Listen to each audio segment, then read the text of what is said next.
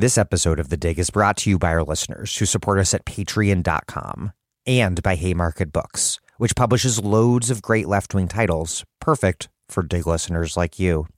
One of the best ways you can support and sustain Haymarket's publishing is by becoming a member of a Haymarket Book Club.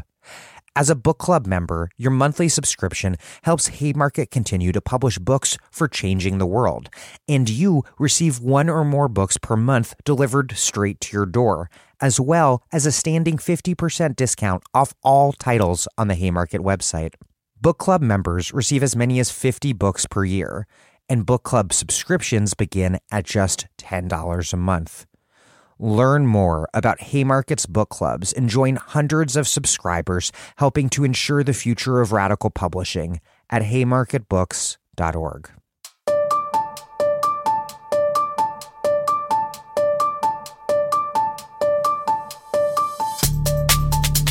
Welcome to The Dig, a podcast from Jacobin Magazine. My name is Daniel Denver, and I'm broadcasting from Providence, Rhode Island. In recent decades, the passage of Labor Day has usually marked an opportunity to assess just how much worse things have become for the American labor movement than they were the year before. But in 2023, there's legitimately, if not uniformly, good news on the union front. The last year has seen an explosion in working class militancy and creativity across the United States. Union reform efforts, long supported by left wing groups like Labor Notes, to remake unions into more democratic, militant tribunes of the entire working class have recently paid off, with new leadership in the Teamsters and the UAW taking their unions to the edge of massive national strikes. Strikes in Hollywood have grabbed national attention and become a referendum on corporate greed, as exemplified by the studio heads workers have undertaken new experiments in organizing, whether through independent unions at companies like Amazon and Trader Joe's, creating new models of organizing at companies like Starbucks, or building new kinds of organizations to support new organizing, like the Emergency Workplace Organizing Committee, or EWOC.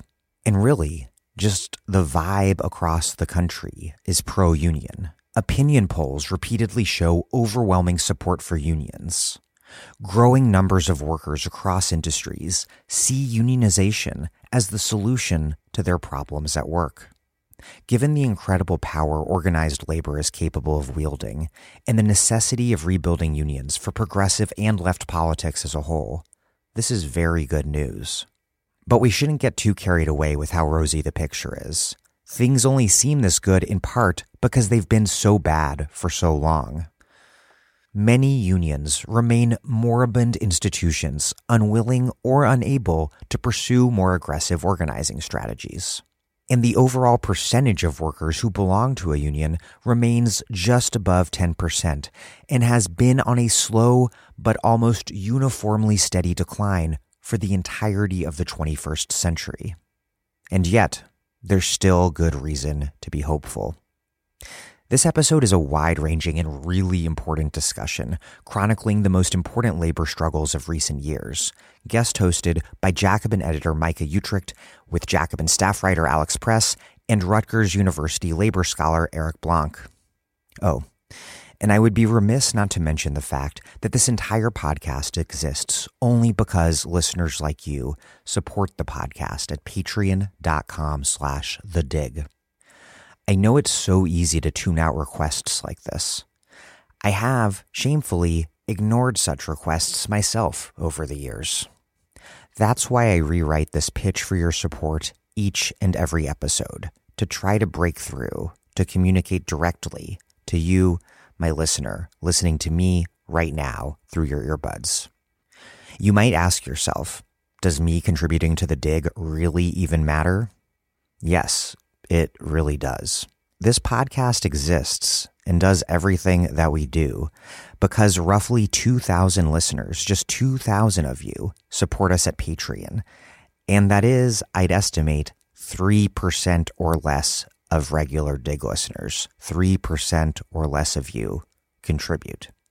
And so if you can afford to contribute, but you haven't done so yet, please do your part and help keep this podcast free for everyone to listen to, regardless of their ability to pay. We have books, tote bags, and mugs to send you. That's P-A-T-R-E-O-N dot com slash the dig. Plus, there's our weekly newsletter, which supporters on Patreon get by email, but which all of you can read at thedigradio.com. We're starting this new thing. We will be allowing supporters on Patreon to ask Dig guests follow up questions as part of our weekly newsletter. That is pretty exciting and only available to you if you support us at patreon.com slash the dig. Contribute now and keep the conversation going with our amazing, incredible, wonderful, very good, smart guests. Okay.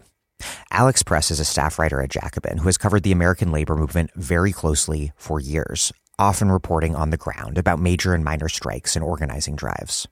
She has recently written in depth pieces about organizing drives, strikes, and reform efforts at Amazon, Starbucks, the Hollywood Writers and Actors, UPS and Teamsters, the United Auto Workers, Trader Joe's, the Wabtec Train Manufacturing Workers Strike in Pennsylvania, a Brooklyn pizza restaurant, and much more. Eric Blanc is an assistant professor of labor studies at Rutgers University. He's the author of Red State Revolt, The Teachers' Strike Wave in Working Class Politics, and is currently at work on We Are the Union How Worker to Worker Organizing Can Transform America. Eric's forthcoming book is based on hundreds of interviews with workers in recent organizing drives, asking what it will take to unionize at the scale that workers need. Eric makes the case for worker to worker unionism, which builds off the best elements of traditional organizing by expanding workers' scope of responsibility to include key tasks usually reserved for paid full time staffers, so as to create an organizing model that is cheaper and capable of scaling up against corporate America.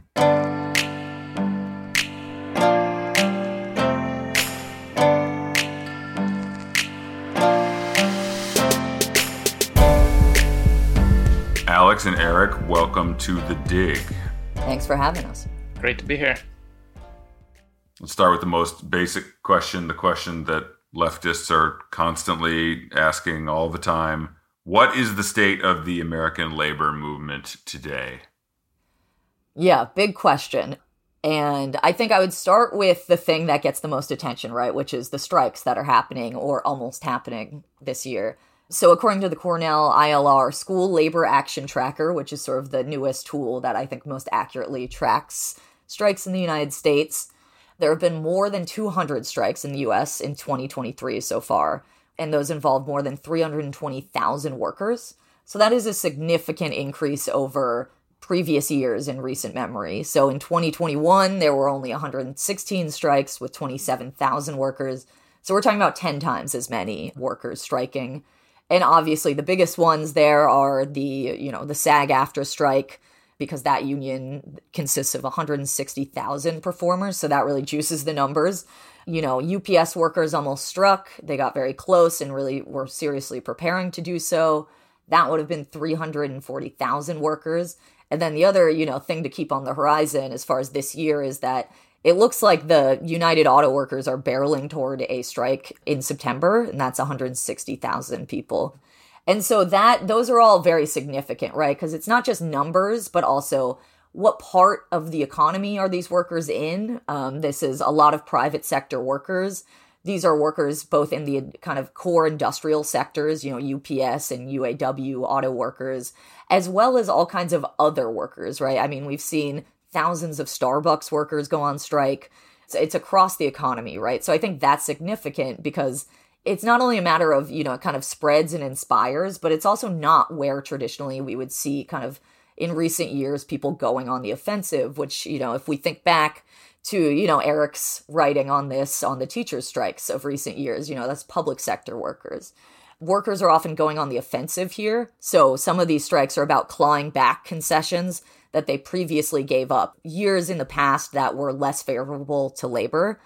And favorable meaning that the tight labor market we've had kind of in the latter part of the pandemic has really kind of created a atmosphere where I would say workers feel the wind is at their backs um, and that they can kind of fight for more rather than just defending what they have. And I'm going to quote at length the worker who I spoke to, who's at the core of the Trader Joe's Independent Union, the Trader Joe's United Union.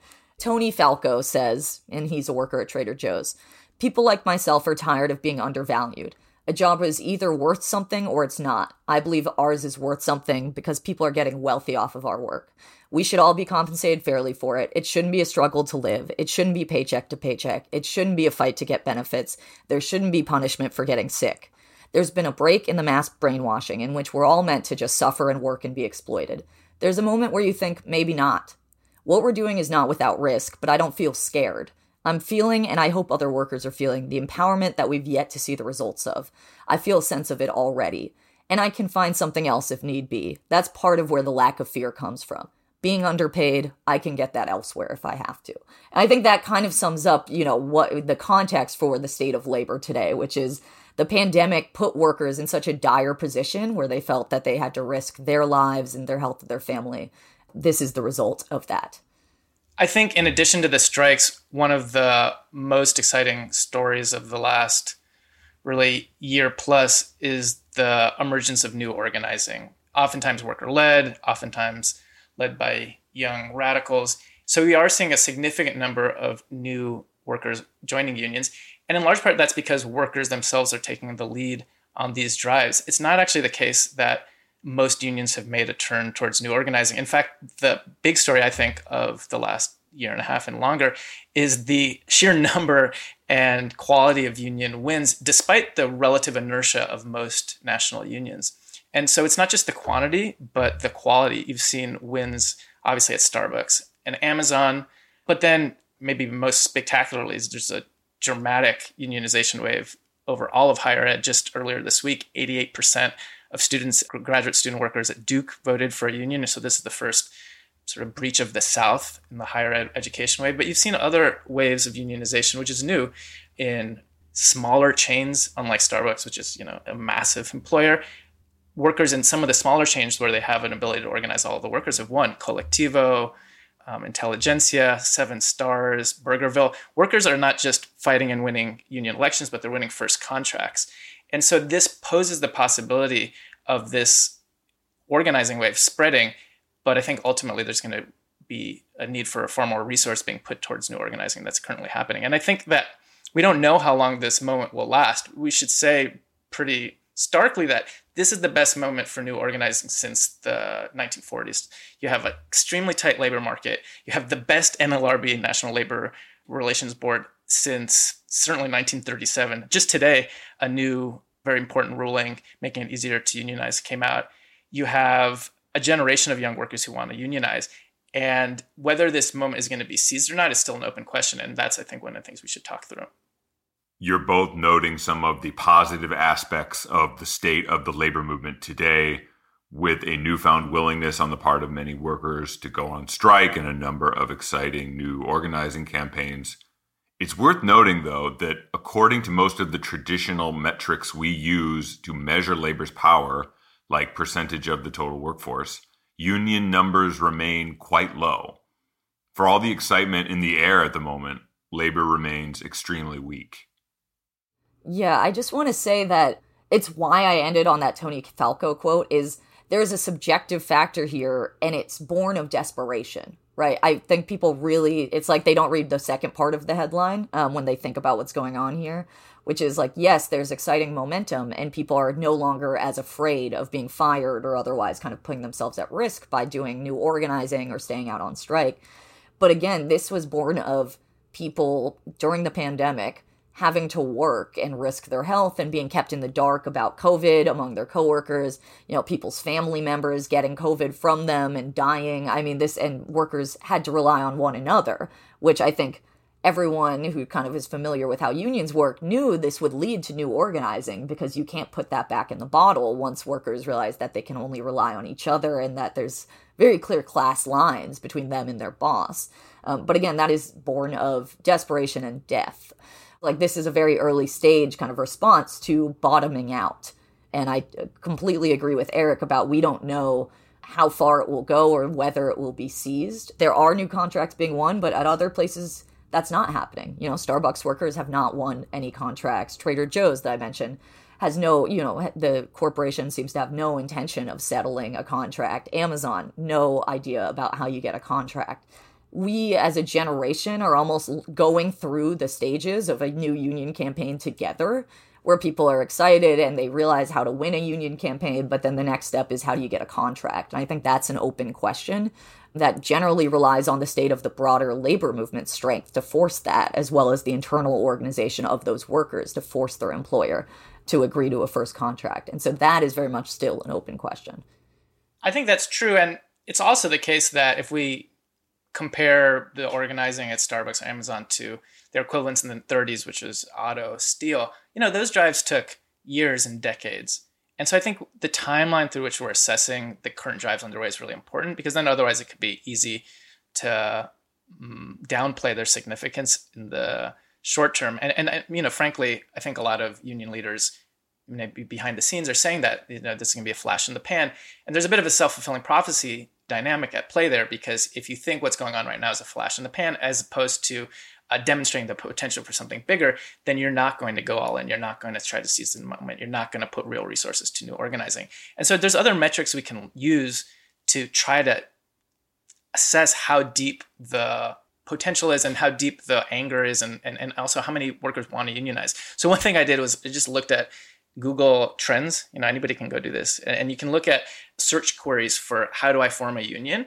And in 22 in 2022, it just dramatically explodes. You know, it's just like flatline, flatline 2022 goes way up. Similarly, you can look at the amount of media attention being placed on unions. And starting in late 2021, but particularly in 2022, it just explodes. Obviously, these on their own aren't enough to turn around things for the labor movement, but they do give you a sense of what's going on beneath the surface.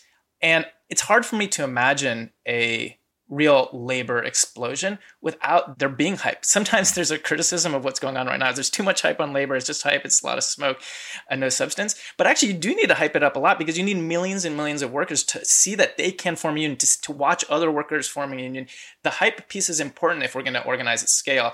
And so there is a dynamic there between the attention and the type of things that we're seeing getting headlines and the potentiality for union drives that are organizing millions of workers and not just hundreds and thousands. The hype point makes me think of your recent piece, Alex, about union organizing at Trader Joe's. You open with an anecdote from a worker, Maeg Yosef, who is watching the sitcom Superstore with her wife, and there's a union drive plotline in the show. And she says to her wife, We could do that. And then they did. So that hype aspect seems critical to the spreading of the idea throughout the culture that unionization is the solution to workers' problems. Yeah, I mean, I love that story by that worker, Maeg Yosef at Trader Joe's, who is the comms director now for Trader Joe's United, uh, because it's perfect, right? I mean, it is true that like there is a delicate balance here as far as hype and reality. These these are different types of things as far as the type of writing or media coverage, but it's absolutely the case that you know, the average person in the United States has no experience with a union anymore. And probably at this point, you know, often the workers I speak to, even their parents have no experience with a union. And so there is this this sort of blockage, right? Um, as far as how do you get your answer out to the millions, as far as the best tool for combating, you know, the danger and inequality and so on that plague the American working class. And it's why it's part of why Starbucks was so significant because this is a type of workplace that previously had fast food and low wage kind of retail and food sector, very little new organizing and union representation, except for, you know, some places that are repped by, say, Unite Here or something, some restaurants. And all of a sudden, these were workers that millennials could relate to, that knew or were themselves working at Starbucks. And all of a sudden, this thing that couldn't be done was being done. And it was very clear. I mean, Eric mentioned the other independent coffee shops that organized the different restaurants and smaller workplaces. You know, we're here in Brooklyn, Barboncino, a pizza place in Crown Heights, unionized with Workers United, the union that is representing Starbucks workers as well. And so this has a real knock on effect, right? Because how do you convince someone to do something if they've never seen evidence, both that it can be done or that it's worth doing? And Starbucks just immediately kind of raise that to a level that say people like me and you and Eric might not necessarily be able to reach otherwise, right? They were reading about Starbucks. I think it goes even deeper. I think most workers just assume that jobs in this country are either union or not union. That's still the overarching misconception is that you're either in a union job or not. And it, and it hasn't you know, yet breached the minds of most people still that unions are formed by workers and it's not there aren't any inherently unorganizable workplaces. And so w- one one anecdote i think that alex you've mentioned before and it's come up in a lot of the interviews i've been doing is just for example the, the sheer number of workers who've decided to unionize their workplace because they were watching a twitch stream with hasan right? Which i don't understand twitch. I don't really exactly understand what goes on.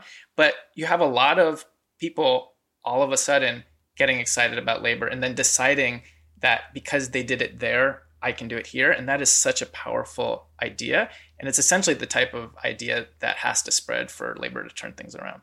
And that's a reference to Hasan Piker, one of the most popular leftist streamers in uh, the country. So let's talk about the Biden administration. What is you all's assessment of the Biden administration stance towards labor? He has pitched himself as the most pro labor president in history, which is an exaggeration to be sure. But despite a number of missteps and missed opportunities, some of which we will get into later, his presidency does seem to have been a pleasant surprise in some ways for the labor movement, especially given his history. So, is this true? And if so, what do you chalk this up to? I think overall, the record of the Biden administration is very mixed to be honest, our expectations are so low for understandable reasons in establishment Democrats that he's far exceeded certainly my expectations and I think most other folks on the left and, and even in the labor movement.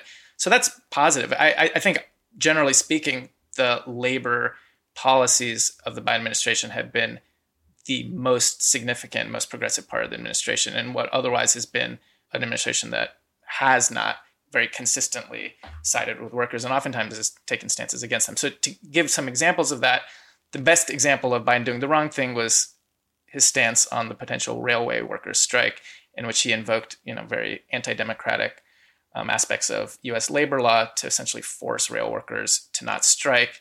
They ended up winning their demands for sick pay, but that was more because of pressure from below and from politicians like AOC and Bernie than it was to the Biden administration. The big story, though, on Biden and labor really is that he did two crucial things that have made it a lot easier to organize. The first is the Biden administration has run a very hot economy. And so that has created a tight labor market, which is just, we, we can't underestimate how important that's been for new organizing. So many workers I talk to say, well, you know, I felt like I could take the risk of organizing because if I get fired from this job, I can just go get another job similar to that. And that as a background condition, particularly for low wage workers, can't be underestimated. Just over and over over again, we see workers taking risks that they wouldn't otherwise do if there was higher un- unemployment. And then the second thing is the NLRB. It's this is the best National Labor Relations Board we've had since 1937 when the left sort of started getting purged from it. Jennifer Abruzzo is amazingly militant, really. I, it's hard to use another word. She's going all out, has basically done more than anybody even thought was possible to use the NLRB to carve out some more space for workers to act on the federally recognized right to unionize, but which has been so decayed over recent years that it's oftentimes a right that's just on paper. So, to give two examples of what that looks like, what it means to have a good NLRB, the first is I don't think we would have a national Starbucks campaign if it wasn't for this NLRB, because this NLRB, un- unlike past Republican NLRBs, um, voted with the workers to allow for there to be store by store elections in Buffalo and other cities across the country. And so what that meant is that there was space for the union to be able to start winning votes at stores and to have the thing go con- contagious and to get viral in a way that just wouldn't have been possible if they had to win on a citywide level. A drive of Starbucks in New York, actually in the early 2000s, was basically quashed by the NLRB when it sided with the company against the workers. So I don't think you would have Starbucks, at least in the way it looks right now, in such a massive way without this NLRB. And then similarly with the Amazon campaign, one of the crucial turning points in their organizing campaign at JFK 8 was the NLRB helped pressure to force the company to allow the workers to be able to organize out of their break room, which legitimized the effort in what had otherwise been a very scrappy and remained a very scrappy organizing drive. And it gave them the space to be able to talk to their coworkers that proved essential. And so these two sort of small examples give you a sense of the possibility for the state to intervene on the side of labor in a way that we can kind of get a glimpse of. It happened in the 1930s. It's happening to a partial extent today, despite the fact that the NLRB is very underfunded uh, and still doesn't have enough enforcement mechanisms. But oftentimes liberals and progressives say, well, the reason to hold your nose and vote for the Democrats and you know for president is who they're going to point to the Supreme Court. That might be true, but I think it's much more the case that that's the case for uh, the NLRB. Like who's going to get appointed to the next NLRB, depending on who wins the 2024 elections, and be very consequential for whether this labor uptick becomes an upsurge or whether it continues or whether it gets quashed by a Republican administration. Yeah, I mean, I I certainly agree, especially about Abruzzo. You know, it is pretty remarkable the the clarity she has brought to the NLRB. She's only doing what it's tasked with doing, and yet no one has done that in a hundred years, um, right? She's just you know following the rule of the law here. That said, I think the remarkable kind of standards that Abruzzo has been helping usher in kind of also point to the puzzle that we remain in that we kind of talked about earlier even the most aggressive militant NLRB is still both underfunded and also just a slower process than workers need, right? So we see at Starbucks, workers are, you know, constantly being fired and otherwise the company is violating labor law. And yet there's nothing the NLRB can really do to stop that, right? There's very little as far as monetary and financial penalties for a company that could come through the NLRB, no matter how much they're riding roughshod over the laws. Similarly, the timeline for reinstating fired workers and things like that. You know, these workers say at Amazon, we're watching this play out as far as we have this NLRB that intervened in a very positive way that Eric talked about early on. And yet the process is that Amazon can appeal every decision and then appeal again and then appeal again. And we're talking about people's lives here. This is several years that it will take um, to wend your way through the courts, right? I mean, I just wrote about Trader Joe's and it's a similar thing, right? every single very obvious violation of labor law then takes several months to be ruled on and then the company appeals and so there's hearings scheduled for october i mean this is really not a timeline that is realistic for workers which just goes to emphasize that we need the other piece right how do we actually have workers in motion themselves to enforce these things right you cannot win a contract at amazon relying on the nlrb to tell amazon to to bargain with you. That's never going to happen, right? And so I think that is a really important thing to emphasize as far as as far as assessing the past few years. I mean, of course, I would just I would echo that the railroad worker strike catastrophe was was really a, a, shameful thing that rightly is going to be a shadowing kind of legacy for the Biden administration's policy on labor. And there are other things too. I mean, you know, OSHA has not been as gung ho and aggressive on heat standards for indoor and outdoor workers. Similarly, you know, there's been a question about misclassification. You know, the, I think the Biden administration could be a lot more aggressive about classifying workers correctly so that they're not being considered independent contractors and denied their basic rights um, as workers. So there's always room for improvement. And I think it's kind of a helpful clarifying moment for people as far as what you can and can't rely on, whether elected officials or the courts to do for you versus what you must do yourself. I agree with that. And I would go even further on the Biden question. One of the things that unions have been demanding of Biden, or at least more of the militant unions that he hasn't done, has been to take a very forthright and proactive stand against the union busting that's happening. And so it's not enough just to say, you know, I'm in support of unions, but the real thing that Biden could do if he were genuinely interested in trying to help Trader Joe's, Starbucks, Amazon workers get a contract would be to tell Howard Schultz, I'm inviting you, CEO of Starbucks or whoever the CEOs of the other companies are, Bezos, I'm inviting you to the White House and we're going to come hammer out a contract. Past presidents have done that. And Biden has not used his bully pulpit to denounce the union busting. He has not used his policy powers to try to force some of these companies to the table. And so that underscores again what you're saying, Alex, that yeah, there's no world in which you're going to win first contracts by depending on the law and the process. It can help partially, but ultimately it's going to be up to the bottom up organizing to win that piece. The last thing I would add here is that because of these constraints at the federal level, whether we ascribe them to, you know, the the GOP intransigence, say on not confirming Julie Su as Department of Labor head, or we ascribe it to you know the democrats actually generally being without a backbone, which I think we totally could ascribe it to. You know, it means that at the state and local level is kind of where these experiments are playing out. And in part, that's a reflection of the fact that unions in the United States are particularly strong in cities rather than rural areas for the most part. And so we see these experiments going on, whether in New York City or Chicago, Los Angeles.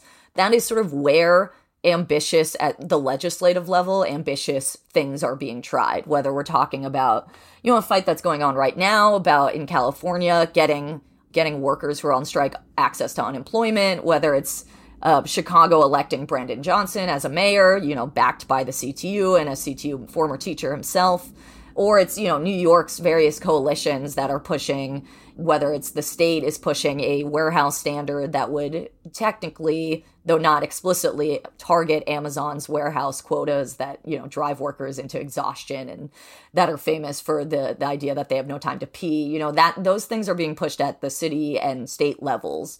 Um, minnesota has a similar bill that is also part of the piece. Like, we can't just think about Biden. We also think about what are people's and unions' answers to those constraints. And I think the interesting stuff is you know, unfortunately, because it'd be great if it were federal, but instead is being tried out and tested out at the smaller levels. Let's get into some of the big fights of the recent months and the past year.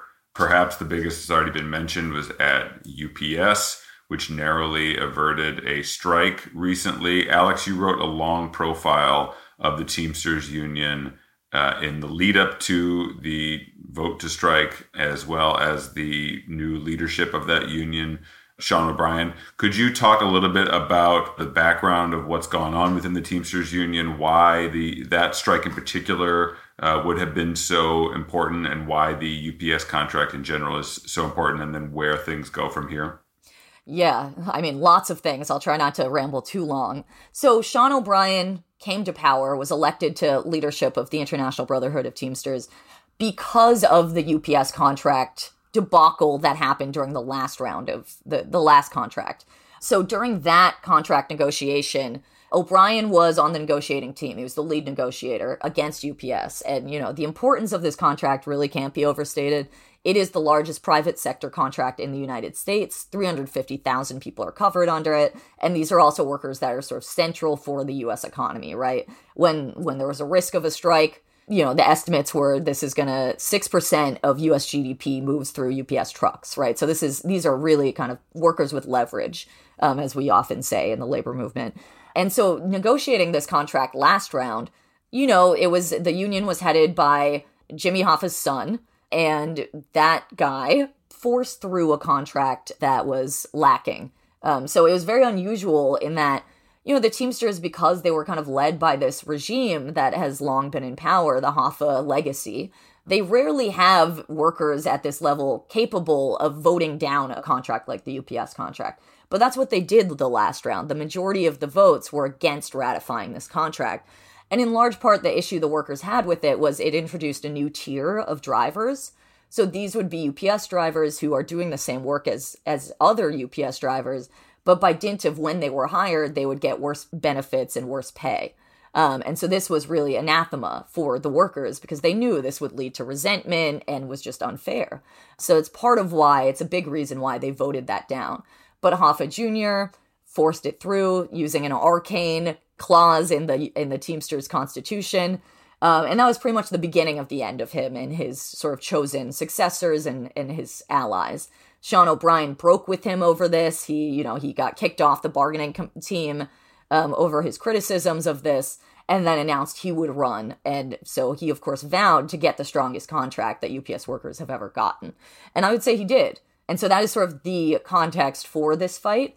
And it's re- it's really a sign of how much things have changed that there are people who are very still critical of what was won. You know, part timers did not get the amount of money that they went in wanting. Part timers are paid much less than UPS drivers, and they constitute the majority of the membership. In past contract fights, very little attention and priority was given to them.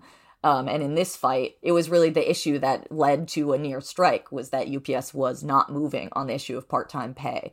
And so the fact that people are saying we actually could have won more and we think we were well placed to win a strike, the piece I wrote, Micah, that you mentioned, went into what those preparations looked like and they were going on for you know almost a year getting workers ready at the at the local levels to to win a strike which is incredibly difficult.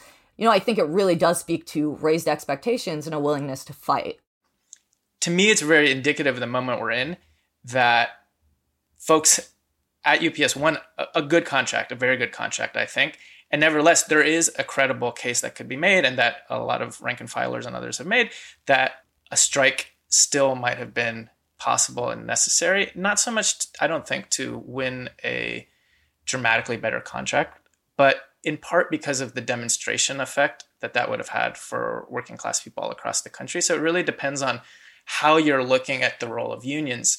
If the role of unions is just limited to winning better contracts, obviously that's really important, or whether you tie that fight for winning better conditions to a broader class project in which you're really trying to inspire other workers and organize other workers, particularly at Amazon, but not just.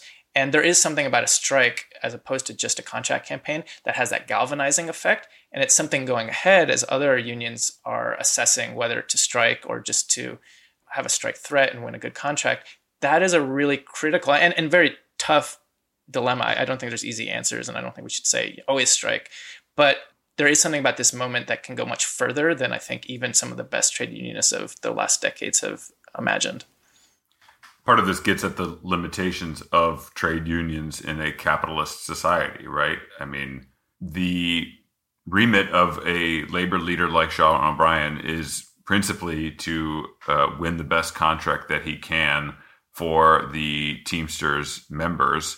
And it's very difficult for even left-minded, progressive-minded trade unionists to use their union as a battering ram for the entire class, especially around something like a contract negotiation. Uh, and especially when, in the case of O'Brien, it was clear that the union had really won a not perfect, but extremely strong contract for UPS workers. And it's it's it's hard not to think about what could have come out of a UPS strike if it could have had a catalytic effect on the entire American working class, given that when UPS workers go on strike, that means that there are picket lines in every zip code in the United States. That uh, the last time the Teamsters went on strike in 1997 is everywhere from major cities to far flung rural areas and everywhere in between that there were workers uh, wearing the UPS brown out on the picket line.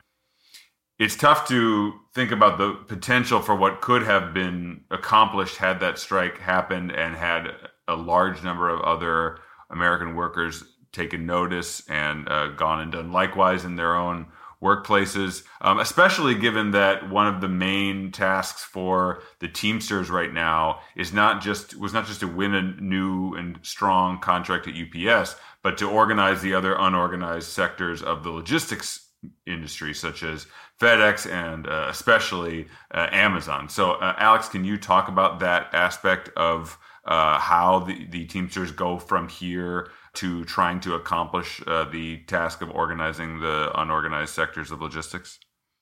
Yeah, I mean, the the most basic way to explain this is that if you're a rank and file teamster, you're a UPS driver who is trying to help organize Amazon workers, whether drivers or warehouse workers, which is pretty much what is happening right now. The, the you know the Teamsters have an Amazon division and a national campaign to start building ties with Amazon workers and sort of seed union campaigns and otherwise organizing. And you know, if you go up to an Amazon worker with a contract in your hand that is very good and you say, This is what we have with the union, that is a much stronger argument than going with a contract that has tiers and part timers are paid less than they even make at Amazon in some cases. That's not going to convince anyone that unions have value, right? But on the most basic, vulgar nuts and bolts, bread and butter question, this helps, right? But you're right that, I mean, the picket line is a place where those workers actually meet and they actually see, again, this question of not just that you can strike or that you can unionize, but actually you can win stuff by doing things that your boss said you couldn't do, right? Which is uh, basically what a strike is. And so that demonstrating power certainly would have been strong and also would have just significantly helped build the ties between these unorganized workers and the organized workers and the Teamsters.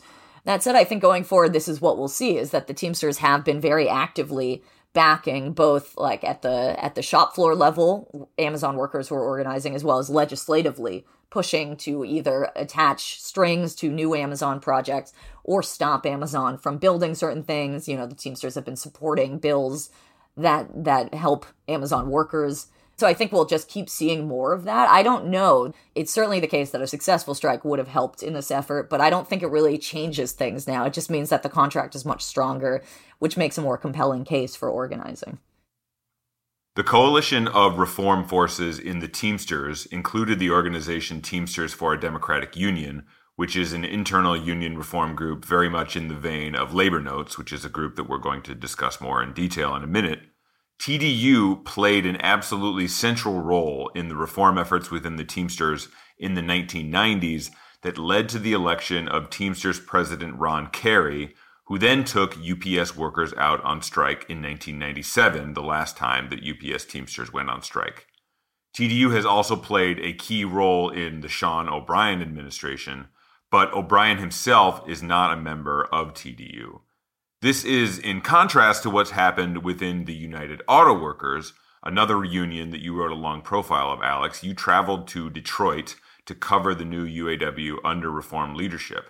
Their new reformer president, Shawn Fain, is a member of a reform caucus dedicated to democratic militant unionism and seems to be bringing that vision to the current contract negotiations with the big three automakers.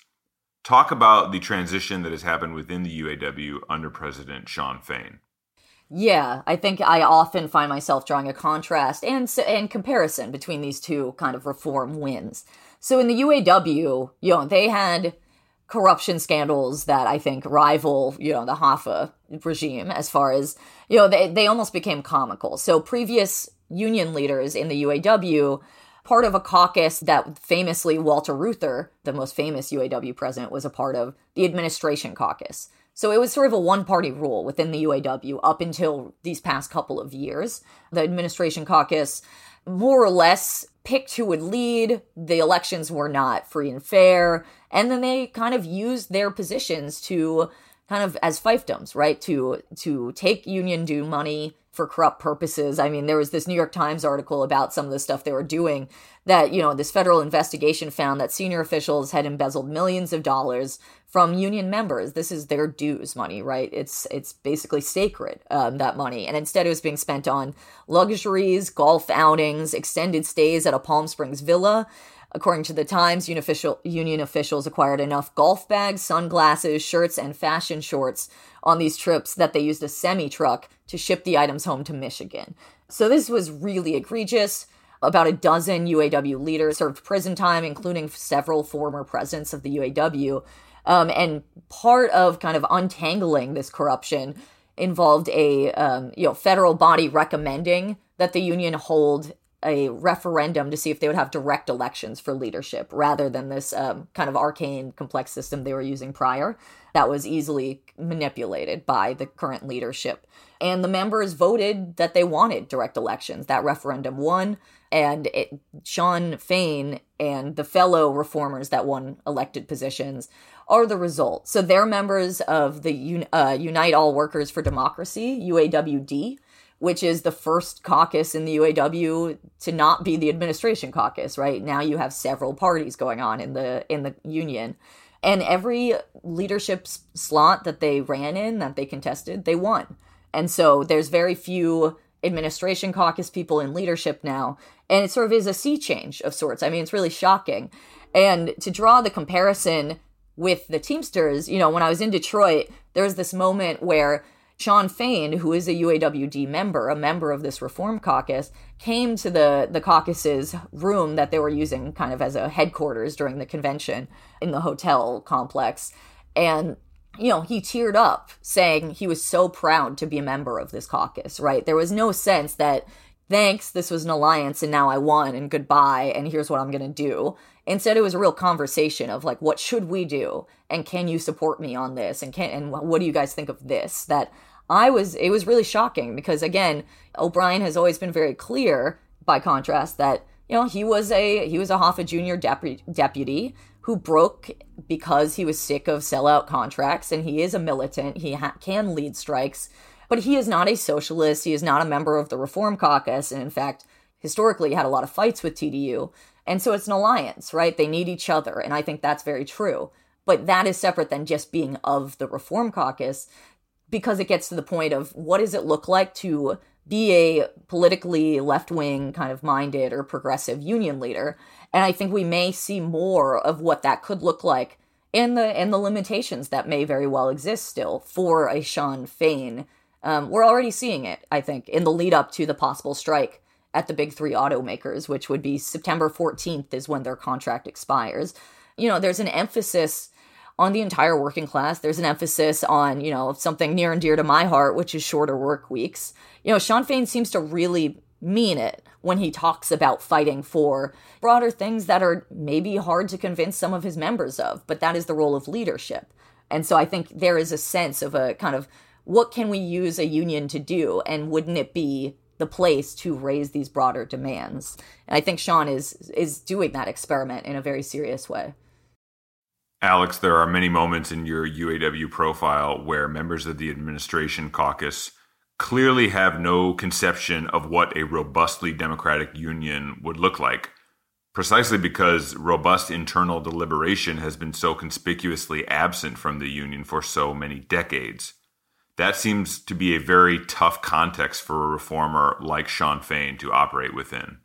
Yeah, I mean to to sound kind of trite, it's you know, democracy is a muscle, right? And part of the tragedy of union corruption historically and in more recent years is that not only is it a betrayal of the workers that you're meant to represent, but also limits what is even possible and what workers even imagine is possible, right? If the UAW or say the Teamsters historically they'll strike, but it's handed down as okay, you just do this because we're telling you to do this as your leader, and we're not going to tell you what's going on in negotiations. It's a complete secret, but we're telling you that today, instead of going to work, you're going on the picket line. There's no initiative, there's no sense that like people are deliberative at all. And it really it puts workers in the back seat, right? If, if the question is is is sort of building a project of the working class that like takes advantage of workers' initiative and knowledge to actually build and win things. You know, a union that instead just tells them what to do, just like a boss does, you know, is really is really a tragedy. And I think we're seeing, you know, what it looks like to try to undo that sort of um, loss of that muscle. Because when we're seeing Shawn Fain, you know, he's been doing live streams on Facebook and otherwise updates about those negotiations that are happening at the bargaining table in Detroit right now. And you know, he said in his first address where he was laying out what he what the union was going to the table with as far as their proposals, he said that even when he was on the Stellantis negotiating team nationally, even he was not allowed to know really what was going on. Um, it was just the president um, and secretary treasurer who would know what was happening, and everything else was secret. Um, now there's a sense that like look if we're going to win something that you guys need and that you want we're going to have to all do it together um, which i think is just a realistic assessment of how they could possibly win a strong contract but it also reflects you know this broader vision that you want to undo things. You want to actually use a union to build working class power not just kind of use workers as as like totems or symbols to be rolled out by the leadership.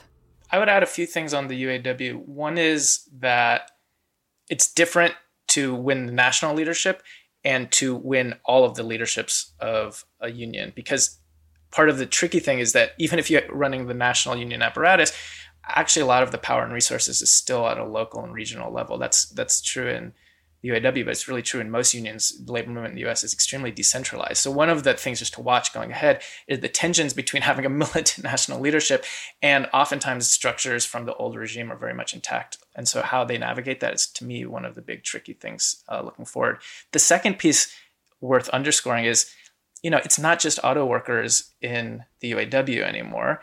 Uh, the majority majority of workers are blue collar manufacturing auto, but one of the new dynamics has been organizing in higher ed, and, and there's been a tremendous wave of graduate student unionizing in recent years. And I don't think we should exaggerate the extent to which that cohort pushed the reformers over the top, but it was a razor thin victory. You know, we're talking like a relative handful of votes. So the fact that there was some um, graduate student effort helped the reformers win. So there was a coalition of rank and file auto workers with um, graduate student workers. And that's important because the Republicans often like to counterpose uh, professional college educated workers to blue collar workers and even some on the left do that. And this shows actually there's a lot of power when you get those folks to work on the same side.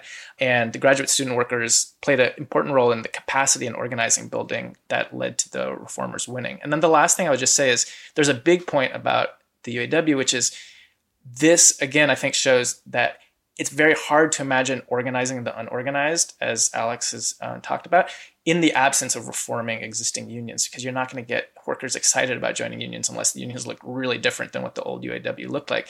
And so there's a broader pattern, and the UAW isn't the first. You know, one of the most dynamic unions in the country right now is the News Guild, which similarly uh, was reformed from the bottom up when a, an, organizer from the LA Times, who unionized uh, the LA Times, Jon Schleuss, ran against the incumbency, beat the old leadership, and really from the bottom up has been transforming the union into a powerhouse of new organizing and media. So I think that that type of example shows really the potentiality for the UAW on a much larger scale to turn things around in auto and manufacturing more generally.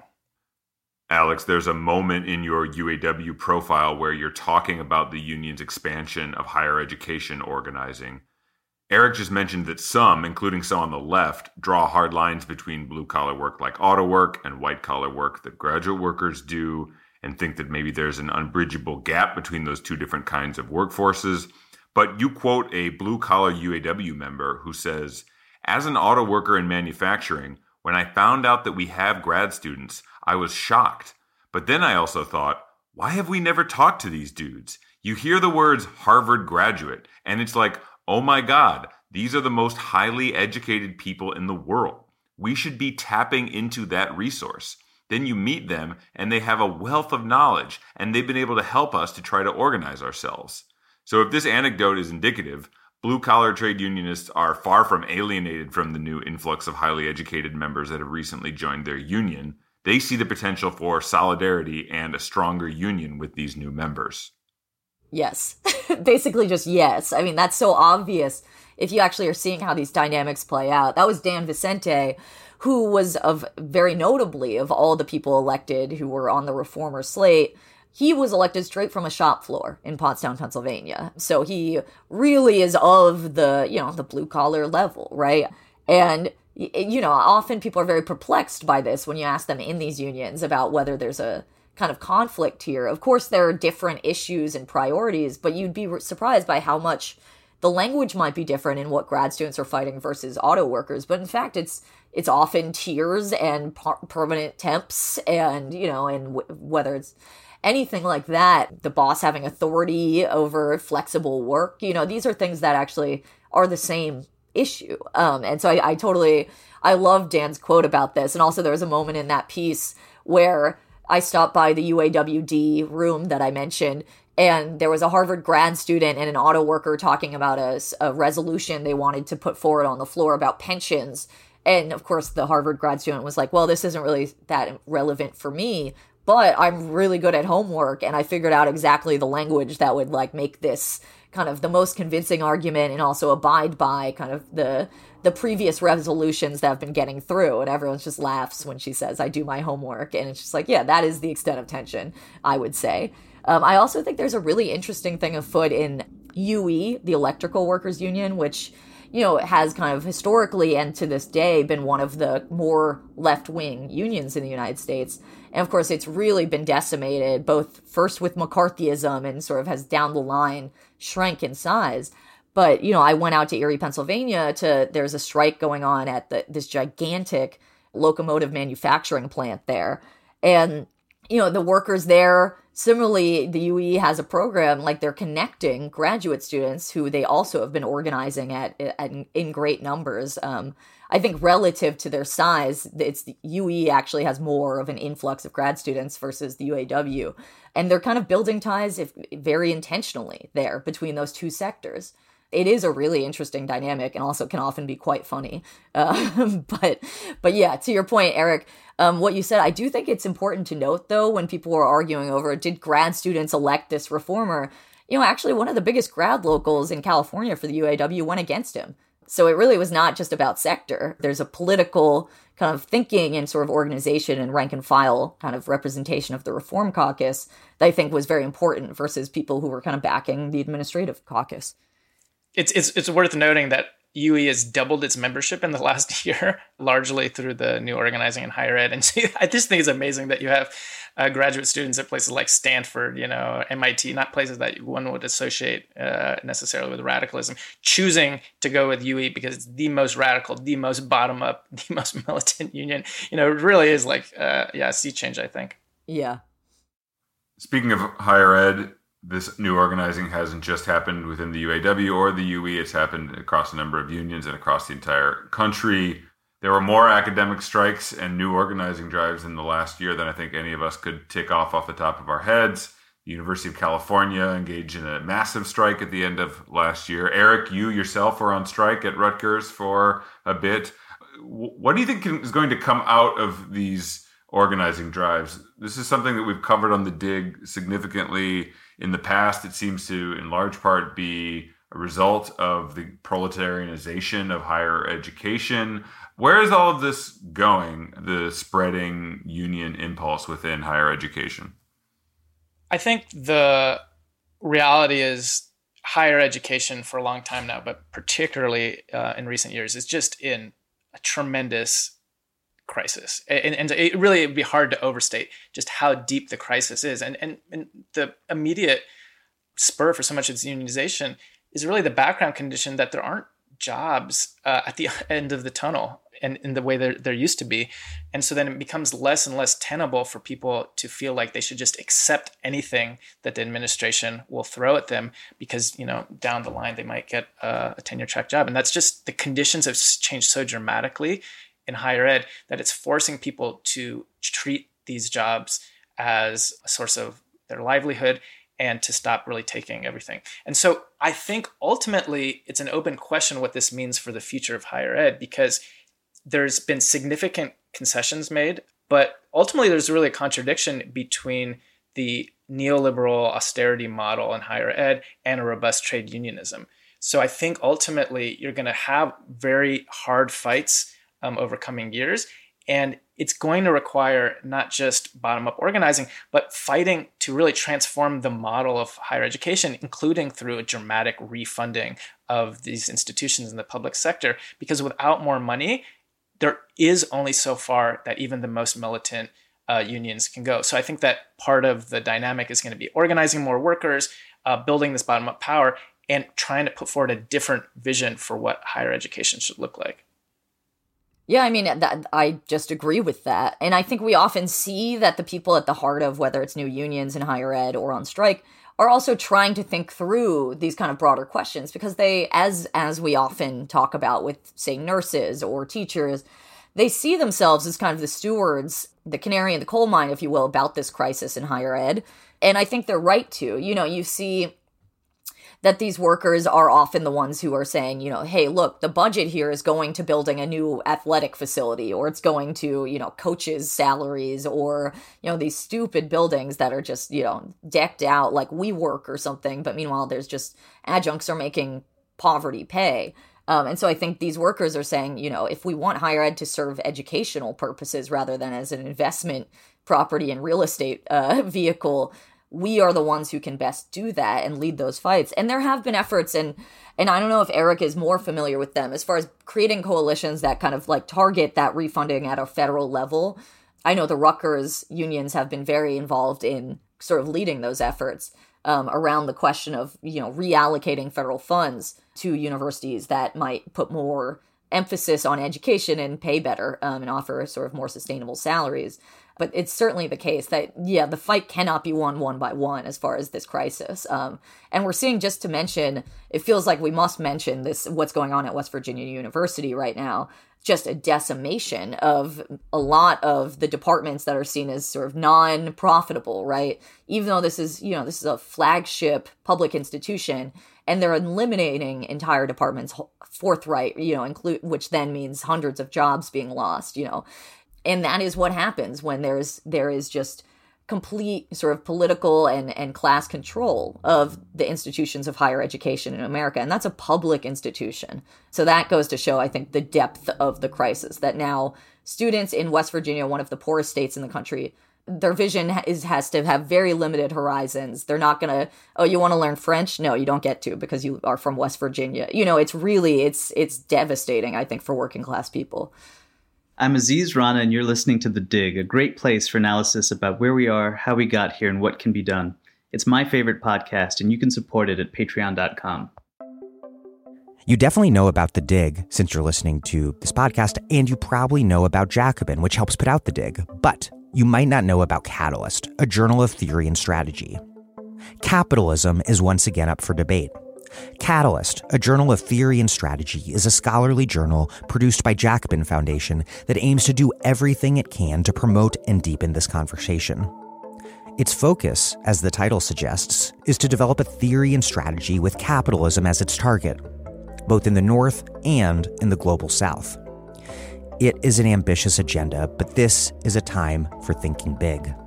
You can check out Catalyst's great essays, including contributions from Vivek Chibber, Cedric Johnson, Noam Chomsky, and Lea Ypi, and subscribe in print for just $20 for an entire year by going to bit.ly slash dig catalyst. That's bit.ly slash dig catalyst, all lowercase. Alex, you've covered the strikes that have gone on in Hollywood very closely. You spent some time in Los Angeles recently. These strikes are very interesting to observe. They're highly visible given the role that Hollywood plays in our culture. And there's obviously a lot of issues on the table in these strikes that are not just related to the entertainment industry, but that are issues faced by workers of all types across the economy. For example, questions of the use of artificial intelligence and whether or not that will result in severe job loss for workers. You know, even though the majority of the members of both SAG-AFTRA and the WGA are not people who are household names in America. You've also gotten to see household names speaking in very militant rhetoric about what the corporations that run Hollywood and the, the studio heads are doing and the disdain that those studio heads have for working class people. On the other hand, it seems like these studios have really dug in their heels. We're several months into the WGA strike at this point. We just published a piece by you and Jacobin that seems to indicate that they're uh, not about to budge anytime soon. And so there's a real danger that these studios could be quite serious about waiting this thing out. They've been pretty open about their willingness to starve out these striking workers, spreading a talking point at one point that they hope that maybe some of the strikers would be more willing to come back to work once they start losing their homes and truly uh, cruel, staggeringly cruel orientation towards the strike. So, what's the, what's the state of this uh, strike, and what's on the line for these two unions being able to uh, win after several weeks and several months out on strike? Yeah, I mean, first to answer the first part of your question here about these are not issues that are just for Hollywood or entertainment people. You know, one of the moments that really stuck with me from my time in Los Angeles was attending this early morning rally outside of a UPS hub near downtown Los Angeles. And Sean O'Brien was there to speak. You know, it was actually that day that then w- the news came out that shortly after that rally, um, UPS agreed to come back to the table. Um, so this was really part of the the lead up to what we thought might be a national strike and you know writers and actors were very well represented at that rally. And you know there were a lot of speeches from both SAG-AFTRA and, and WGA leadership about the commonalities between them. You know one of the one of SAG-AFTRA's leaders Ben Whitehair was talking about you know we're fighting against the sort of turning us into gig workers. We're fighting against technology that threatens labor and also threatens our privacy. We're fighting against, you know, the permanent use of temporary employees and the increasing use, like loss of permanent jobs. Sound familiar? And of course, all the UPS Teamsters in the audience said, yeah, because it's the same fight. Um, and so there's a lot of similarities. I mean, it was really striking as well, not to bring up yet another strike, but, you know, this was a strike in large part you know, as you mentioned about AI is a huge is a huge part as well as sort of what the streaming model has done, which is is its own technology to kind of compensation for workers. And it was happening at the same time as another strike in Los Angeles, which was 15,000 Unite Here members, um, hotel workers, who also had problems with technology and whether it was, you know, the replacement of these strikers using apps, which was really dystopian, or it's the use of labor saving technology in general to sort of eliminate the amount of work that's needed. And, you know, I think these are really, we're sort of in this moment where technology the use of technology is a real question here where you know workers are not against technology but when it's deployed and developed in the hands of bosses there is a reason to be against it to get back to where i think things are going we published a piece today about the latest back and forth you know the the amptp which is the the organization that represents the major studios and bargains with these unions finally came back to the table with the writers guild of america um, they offered counter proposals that, you know, according to the WGA um, and the limited details we have, seem to have a lot of loopholes. They are movement, right? But they're not the extent of what workers who have now sacrificed, you know, months on the picket lines are looking to to accept. So whether they're they're trying to hold out for even longer, you know, I think it's it's really a question. You know, so the AMPTP immediately leaked the highlights of their counter proposal to the media, despite being the ones who were most kind of vehement about the two sides adhering to a media blackout. And reporting came out that actually they had planned to leak it even earlier. And their hope was that they waited to see if the WGA leadership would actually just bring their counterproposal to the members to vote on. And to me, this it's it reflects a real cluelessness, which is actually kind of perplexing. Um, like they don't take the writers' unity seriously. They don't think that writers actually are willing to keep holding out and they don't seem to understand how unions work, which is really, I think, interesting because these are guys who actually often come from the tech world where there aren't unions. And so I think there is a real like disconnect almost culturally here versus the old studio heads who are very familiar with these unions who have a long and storied history in Hollywood.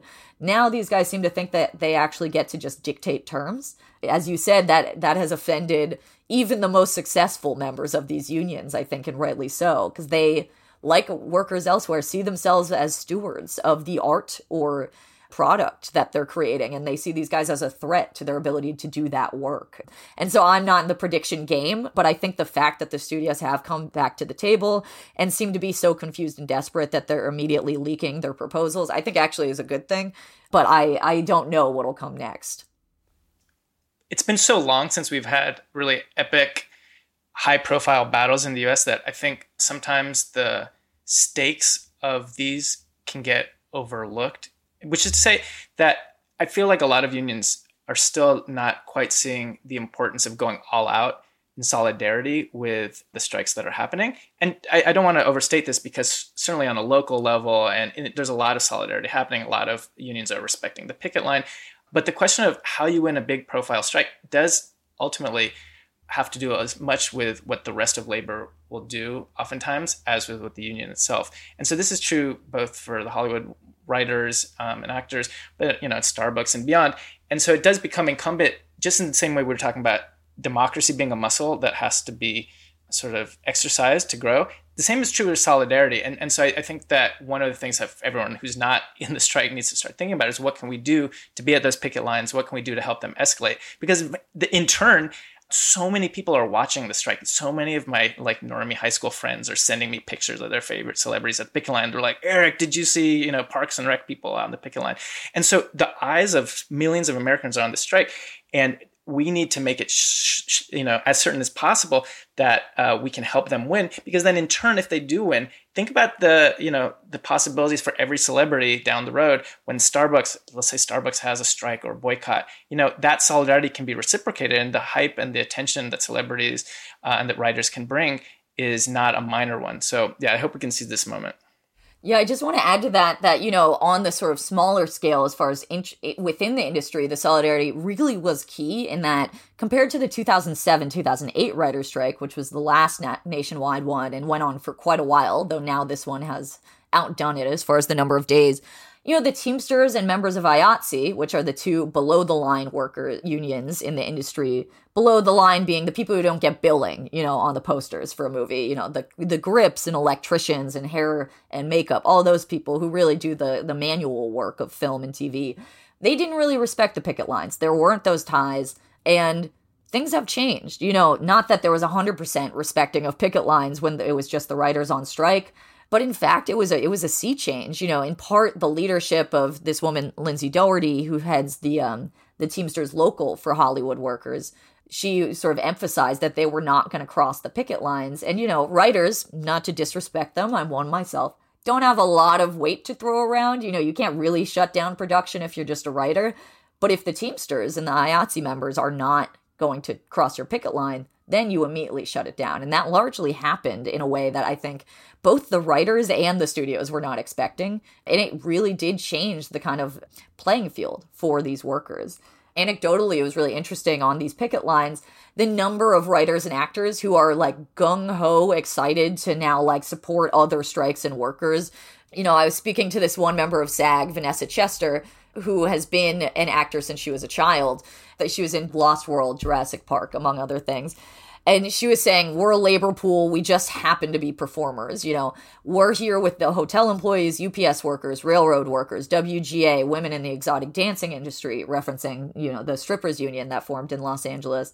And we're saying, I don't know exactly what your struggle is, but I know someone's not treating you as well as they should. How about as we're walking, tell me about what's going on so I can show up for you? It's not I'm getting exploited, so you should be too. It's you're getting exploited. Tell me what's going on so I can help make sure it doesn't happen anymore. I'm ready to go to bat for everyone. And so I really think it's true that it might be easy or fun to dismiss, you know, celebrities as like workers or that we need to care versus people who are suffering more.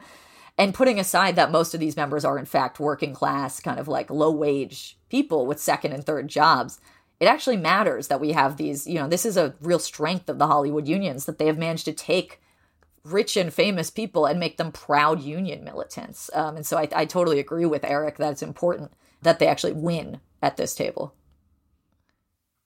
Let's talk about two other campaigns with name brand corporations that have grabbed lots of headlines in the last year or two Starbucks and Amazon. Both of them seemed like huge breakthroughs when workers first started organizing at both of the respective companies. Both of them have been subject to wildly flagrant union busting by their corporate heads.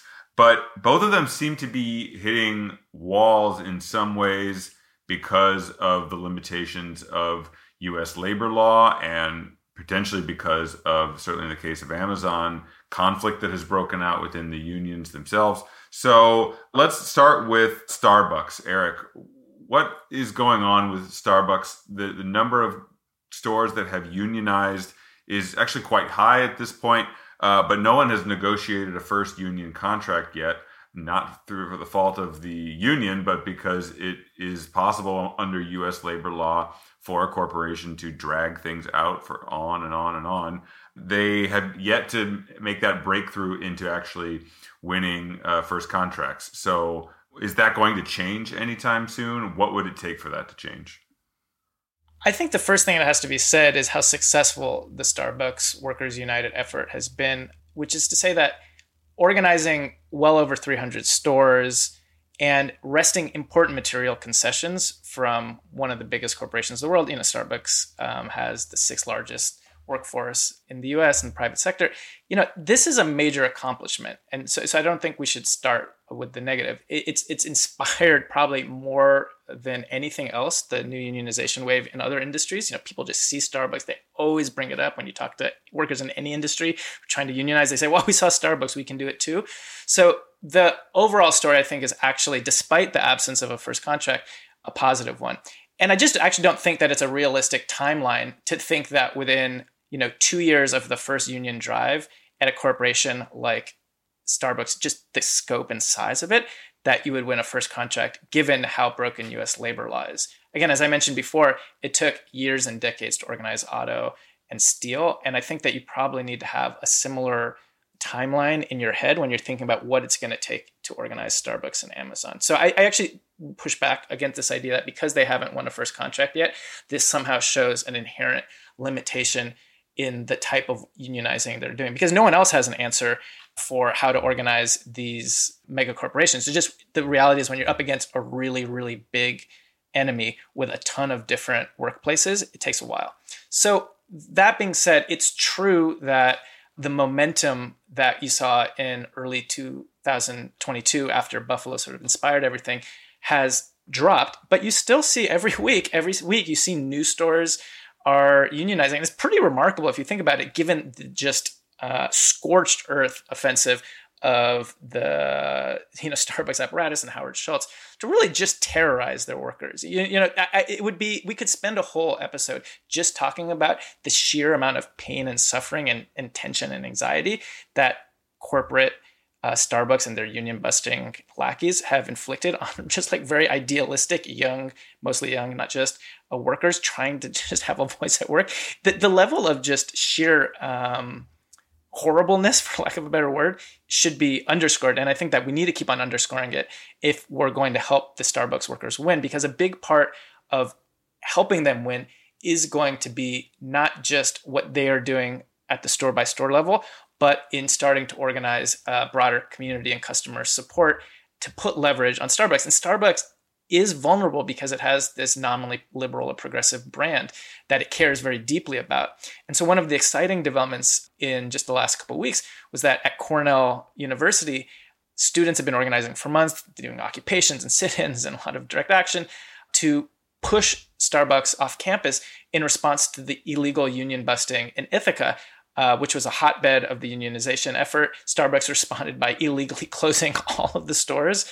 And the students protested, and they succeeded in convincing Cornell to drop its contract with Starbucks. And now there's a national call, I believe this week, and uh, efforts to now try to replicate this type of effort on colleges across the campus. So I think this points to a way forward, which is to say that workers are going to keep on organizing, but they're going to need the broader support of not just customers and students, but really the broader labor movement. And, and I think we have to say that, again, the labor movement as a whole, I don't think has been up to the task yet of seizing this moment and understanding that the Starbucks campaign in particular has stakes well beyond Starbucks. Because if they are able, if the CEOs are able to smash and stop the momentum completely and prevent workers from ever getting a first contract, that's going to send real chilling effects through the rest of the working class. And the type of union busting techniques that Starbucks has really put to the fore, for instance, denying union uh, unionized shops um, the same raises and benefits as then they give to the rest of the company.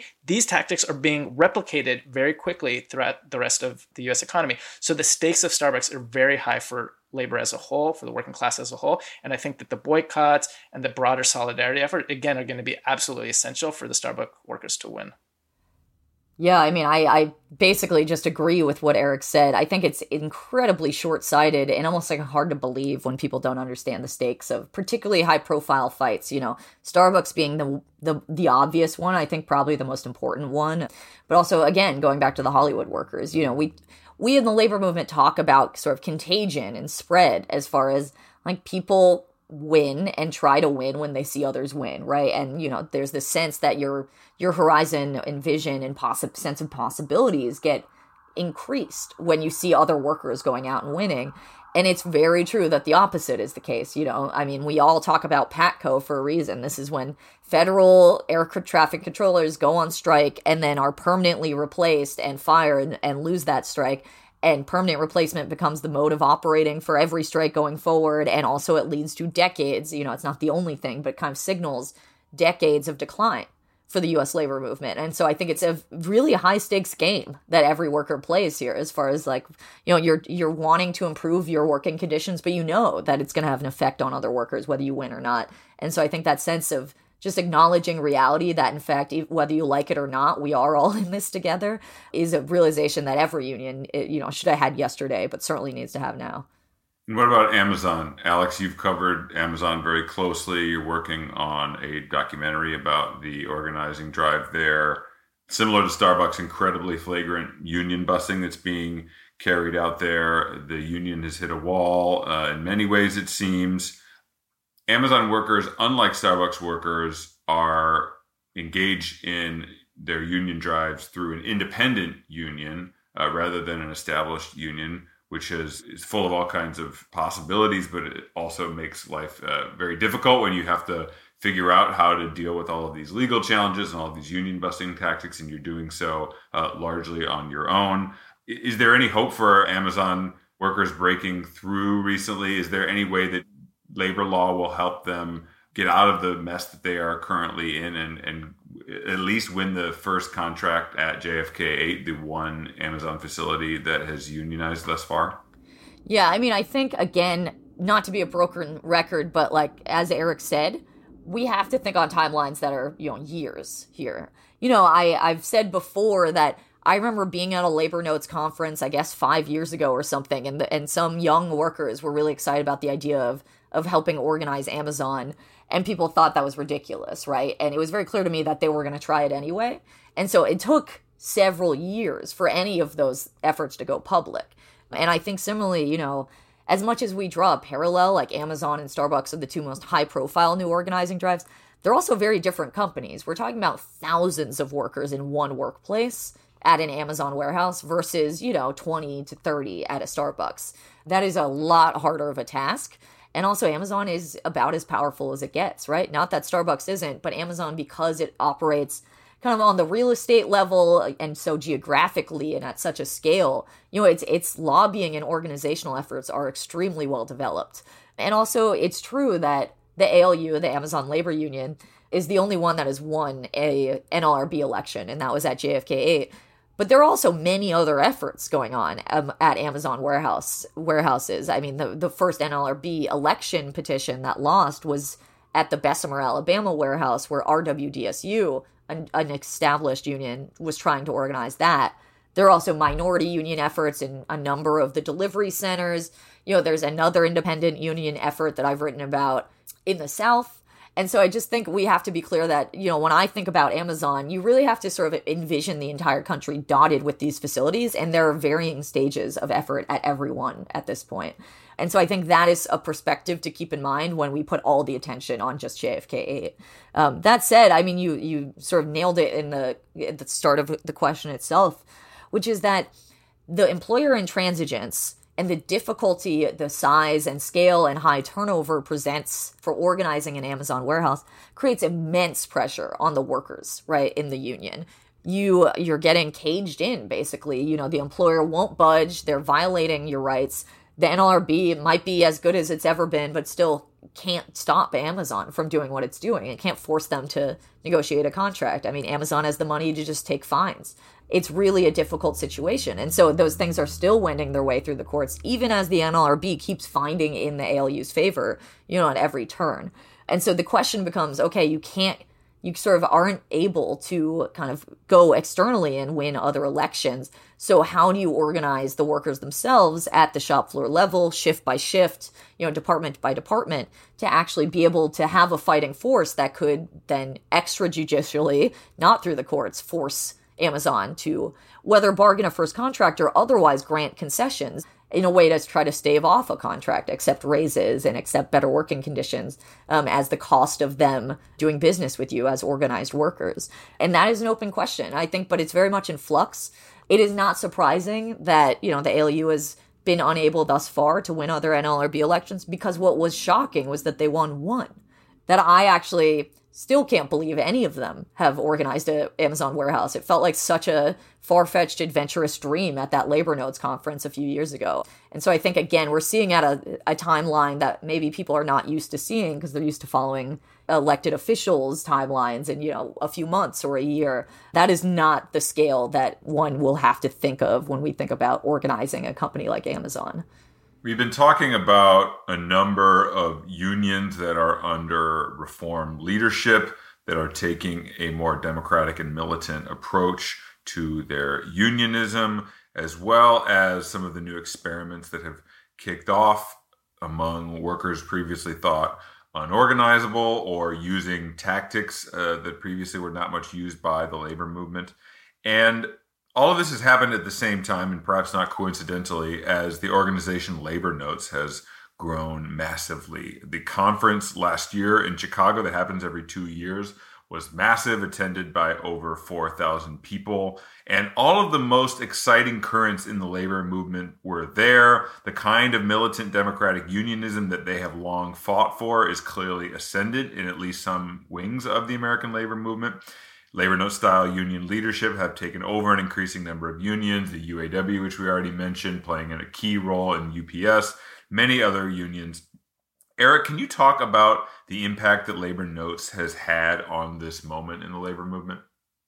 It's really remarkable, especially if, if you know the history of labor notes. It's really uh, going back to the 70s as a pretty embattled, relatively small core of leftists and you know allied union reformers trying desperately to reform an extremely bureaucratic labor movement. And, and so it's gone from a place of just really being forced out of the labor movement as a whole to playing a I, you know, I wouldn't say central. Unfortunately, we're not yet at that stage, but like a very major role in the overall unionization uptick that we're living in. And if you just ask, you know, workers at Starbucks or at Amazon or at so many of the different recent unionization drives, or if you just ask the workers who are trying to reform their unions, over and over again, I, what I hear is uh, as their reference point for what they're reading, what the conferences are going, what workshops they're going to. I hear two things. I hear Jane McAlevey, to her credit, I think has also played a big role in sort of helping bring back a more militant unionism for this new generation. But in particularly, Labor Notes has just cohered the movement wing of the labor movement. And if you were at the last conferences, you know there was a, there was a sense of vitality and excitement that you certainly don't get if you go to your average you know, union convention. And I think that the overall stakes have been laid out already, so I don't want to belabor the point. But the reality is, most unions are still missing the moment. Despite extremely favorable conditions for turning things around, there is just decades of inertia, decades of losing and it's not that most unions are doing bad things. I think actually most unions like are still on the whole good and are like uh, good things to have, even the bureaucratic one for their workers. But the potentiality for a revived labor movement is essentially what uh, Labor Notes is pushing for: bottom-up democratic unionism. And I think that we're seeing in UAW uh, in particular, where a lot of Labor Notes folks uh, are playing a role in the new UAWD and the reform efforts in particular, how much labor notes has become, at least in certain unions, a central part of the conversation. Um, and it's really just hard to imagine this being the case even 10 years ago. So, what we're seeing is truly a game changer in that sense.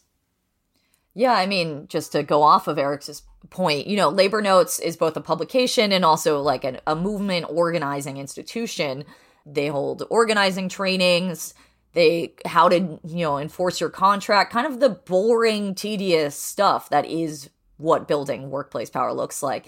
And it's like they've been seeding this for a long time. And suddenly you know they hold trainings and it's it's overflowing right? And and that sort of to kind of respond to the moment you need that. You need actually the rank and file people on the shop floor to be the ones that feel competent and capable and empowered to you know respond to to the boss's encroachment both at the micro level as well as to push for kind of broader changes and and raise awareness about certain things that are going on whether it's flexibilization of workers you know corporate consolidation and the removal of control from the shop floor sort of these trends that we're seeing across industries and across the country it starts with the workers actually being able to kind of respond agilely to that and that can't happen without kind of that rank and file kind of empowerment or organization. And yeah, I mean, there is, it's true. I also hear the Jane McAlevey thing, you know, people read no shortcuts like it's the Bible. And, and it's a good jump. It is the jumping off point and it's really remarkable. Um, and then they go to a labor notes training, right? This is not everyone, of course, but like this is often the steps you hear. I totally agree that it's, it's really remarkable. You know, the labor notes slogan is we're putting the movement back in the labor movement and it was often a joke you know that well when you know there it's not happening you know i wish it was but like when is the labor movement going to start moving? I mean now as we've just laid out for the past hour you know it's almost impossible to keep track of the movement. And often when you sort of trace the individual people at the center of new organizing campaigns or reform efforts it's true that often you're going to find yourself at a labor notes training it's a real testament to the radicals who started the organization in the 1970s who really kept that vision and that politics and they stayed on that path for half a century. And it has now paid off in enormous ways. If you were at the labor notes conference last year you could see that. You could feel that. 4000 plus people there representing all kinds of wings of the labor movement where things are moving. On the flip side, there's what Eric just mentioned, which is that most unions still are stuck in a kind of old way of approaching organizing, approaching the crisis moment that we find ourselves in. The union researcher Chris Bohner wrote several pieces for Jacobin where he looked at the finances of many of the top unions and found that despite the fact that, as we mentioned at the outset of this conversation, that unions are still incredibly weak, that the percentage of the US workforce that is unionized is at its lowest level in many decades union finances are actually doing quite well. That many unions are quite flush with cash. They've clearly made wise investments with their members' dues, and they're not on the brink of financial collapse. Far from it, which begs the question why are these unions not using those financial resources to really go all in on this moment and invest in new organizing drives, in bold organizing experiments? Uh, currently, Eric, it seems like that is not happening. Yeah, I think to be honest, it drives me crazy. The thing that makes me most crazy is the discrepancy between the resources that unions have and what is being done.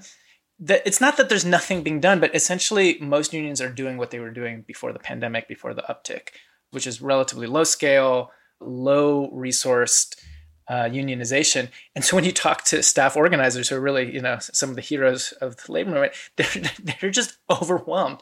It, the, the amount of resources being given to new organizing in particular is just uh, significantly lower than it was even 10 years ago. You know, 10 years ago was not, you know, a dramatic boost in uh, new organizing, but there has been a relative decline in money going to new organizing. The number of staff of new organizers has declined over the last 10 years, even as the money has gone up. So, why is this the case?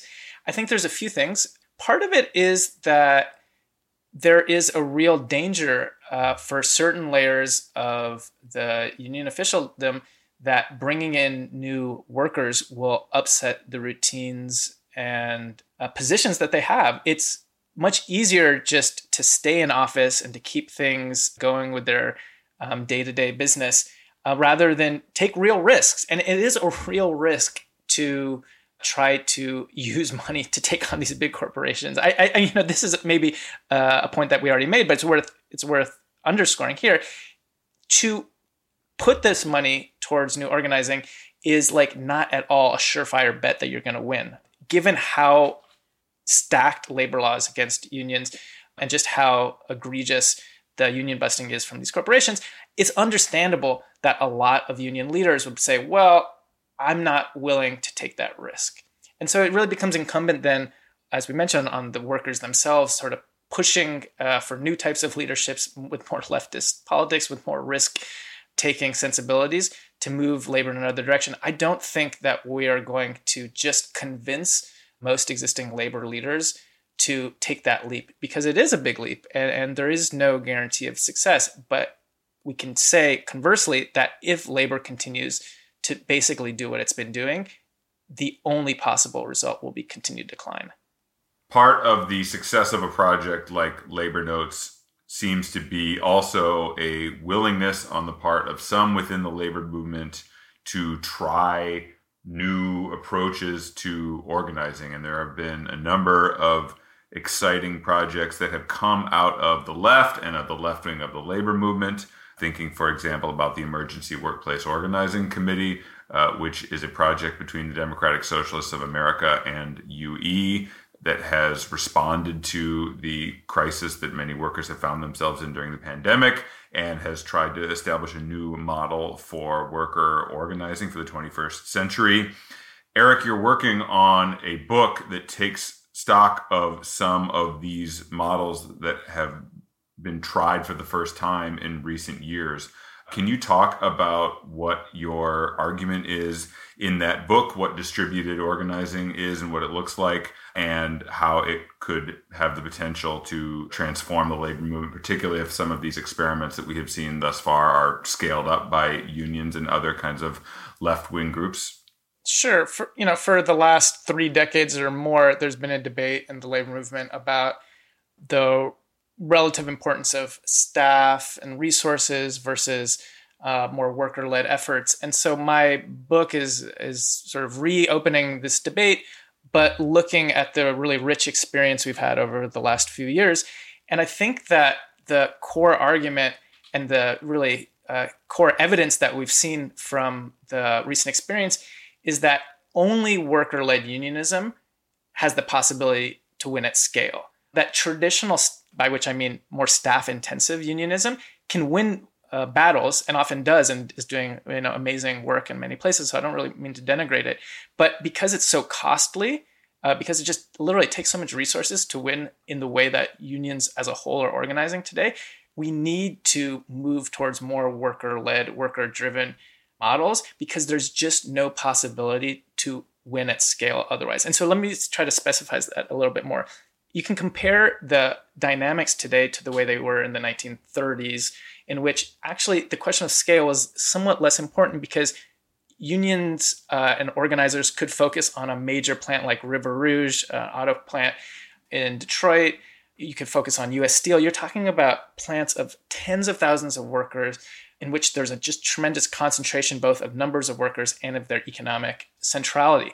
What you've had since the decline of Fordism all across the US is basically the decentralization of industry so that you have lots and lots of scattered establishments and becomes much harder then to organize just by focusing on this or that strategically important workplace and that becomes essentially a inherent barrier to the type of unionism that most unions are practicing today. We have actually good estimates of how much it costs to organize an average worker in the private sector. It's about four thousand dollars today to organize one new worker in the private sector.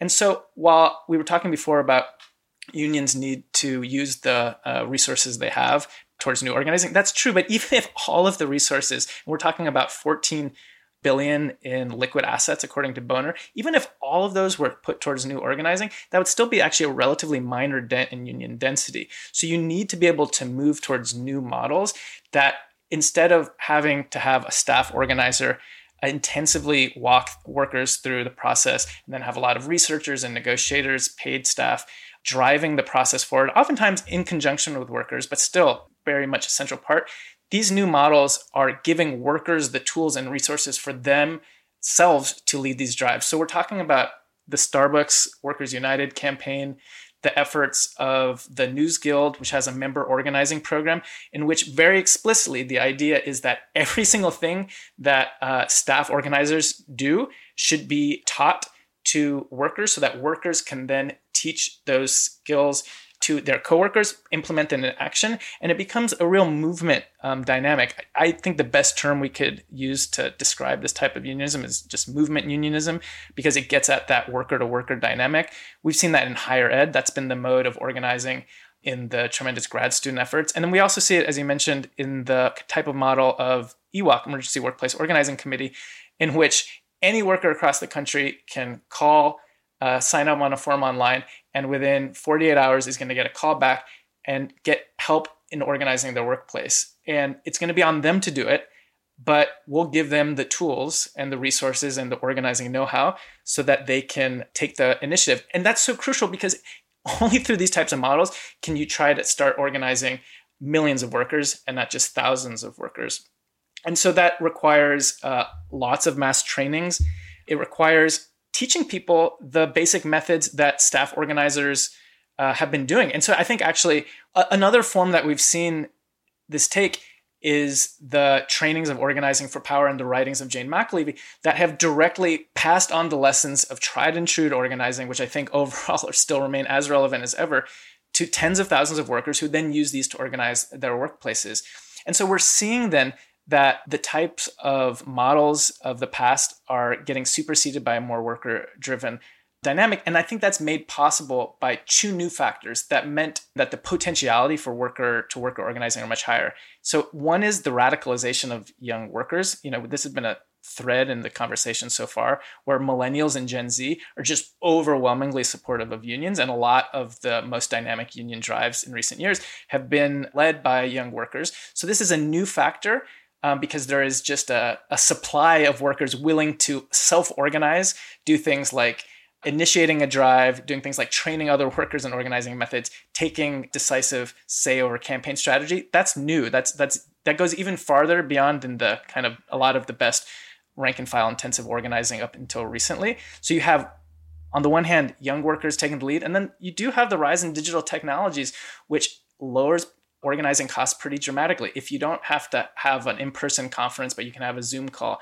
if you can have a viral Facebook page that uh, helps organize a statewide strike in a place like West Virginia or Arizona. This gives just a new amount of leverage for rank and file workers to not have to depend to the same extent on official union structures. My argument here isn't that like resources don't matter. I think all of the conversation we've had up until now shows that union resources do matter, and we need unions to make a turn to be able to scale up these type of efforts.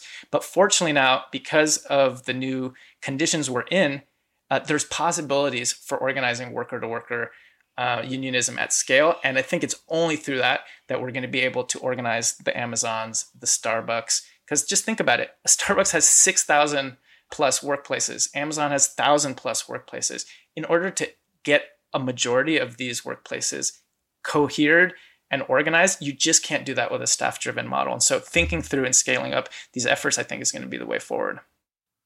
Throughout this conversation, I've been emphasizing keeping a sober outlook on the U.S. labor movement. But things have often felt quite bleak for the reborn U.S. left since the last Bernie campaign. And few of us have needed reminders of how sober we should be about the left's prospects. But I think that despite the challenges faced by the headline grabbing campaigns that we've talked about, as well as other developments like the election of former rank and file public school teacher Brandon Johnson to the mayor's office in Chicago, we have seen very important breakthroughs in the labor movement, and it is a time of immense opportunity for workers and unions, probably the most immense opportunities of any in our lifetimes. Yeah, I mean, I agree. I often say that you know, when the Sanders campaign collapsed in 2020, there was a lot of sort of hot takes and columns and, and speculation like the left is in disarray. No one knows what's going on. It's collapsed. And that was true if you just look at electoral politics or the internet and and sort of like what people are doing as posters.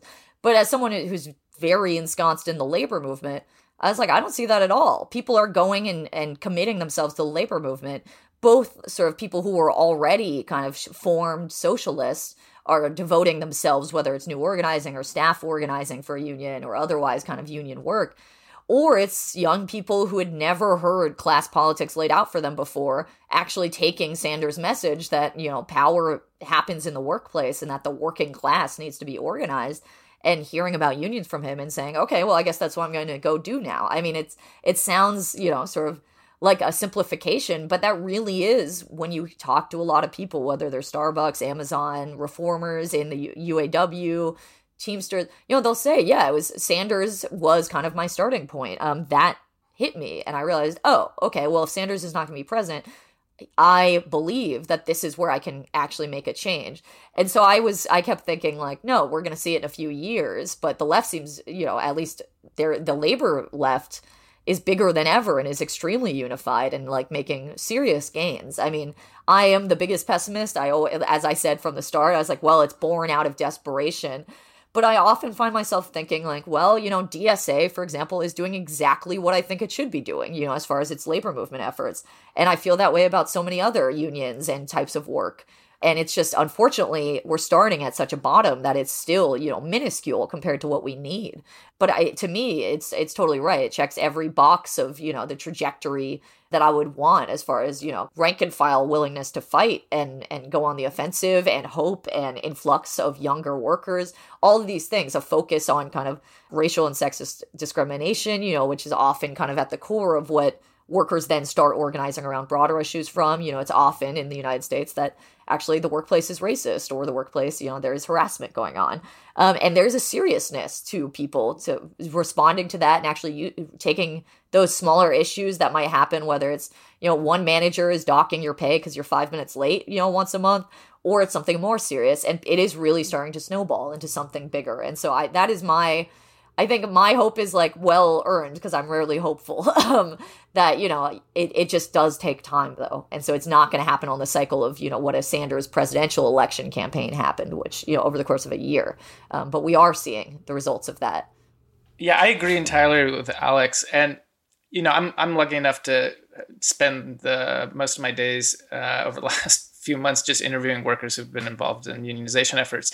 And, you know, I've told you this before, Mike, but it just makes my day every day like way more pleasant because I spend a bunch of time talking to really heroic individuals who've just like risked uh, so much uh, in a very beautiful way to build something bigger. And so just just yesterday, to give you one example, I did an interview with Salwa Mogaddedi, who is uh, a Starbucks worker in Vernon, uh, Connecticut, who literally in, in January 2022 uh, was diagnosed with uh, stage four Hodgkin's lymphoma and proceeds immediately to spend the next six months organizing her store, going from chemo sessions to the spending the next three days after she gets chemo saying that the steroids helped her give energy for the next three days to organize all of her coworkers.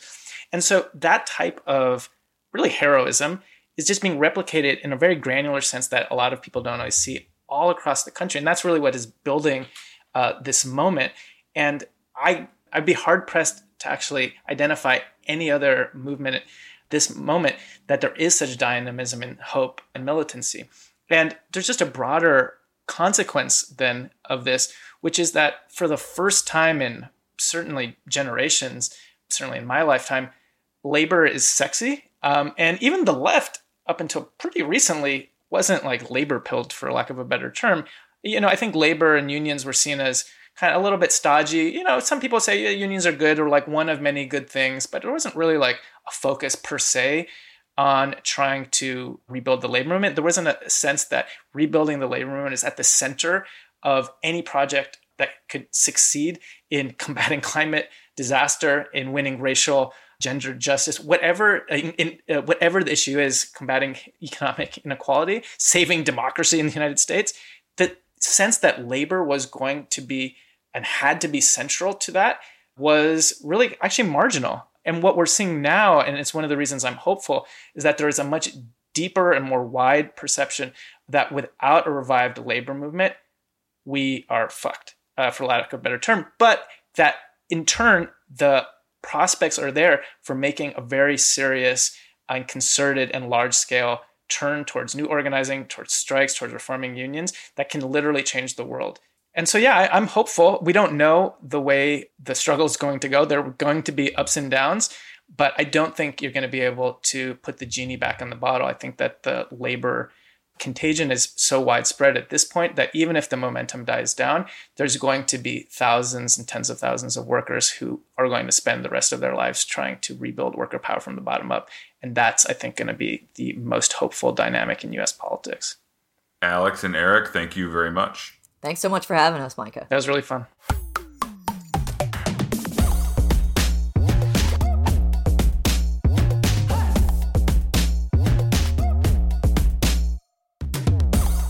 Alex Press is a Jacobin staff writer who covers the American labor movement. Eric Blanc is a professor of labor studies at Rutgers University. He's the author of Red State Revolt The Teachers' Strike Wave and Working Class Politics. And he's currently at work on We Are the Union how worker to worker organizing can transform America. Thank you for listening to The Dig from Jacobin Magazine. As Marx once said, after noting that the collisions between individual workmen and individual bourgeois take more and more the character of collisions between two classes. While other podcasts have only interpreted the world in various ways, our point is to change it. We're posting new episodes every week. The Dig was produced by Alex Lewis. Our associate producer is Jackson Roach. Music by Jeffrey Brodsky. Our communications coordinators are Tamuz Frankel and Sylvia Atwood. Our senior advisors are Thea Riofrancos and Ben Mabie. Check out our vast archives at thedigradio.com. Follow us on Twitter at The Dig Radio, and please find us wherever you get podcasts and subscribe to this podcast. If it's on iTunes, you can also leave us a nice review. Those reviews help introduce us to new listeners, but what really and truly does that is you telling your friends about the pod. Please make propaganda for us. And do find us at patreon.com slash the dig and make a monthly contribution to help keep this operation up and running strong. Even a few bucks is huge.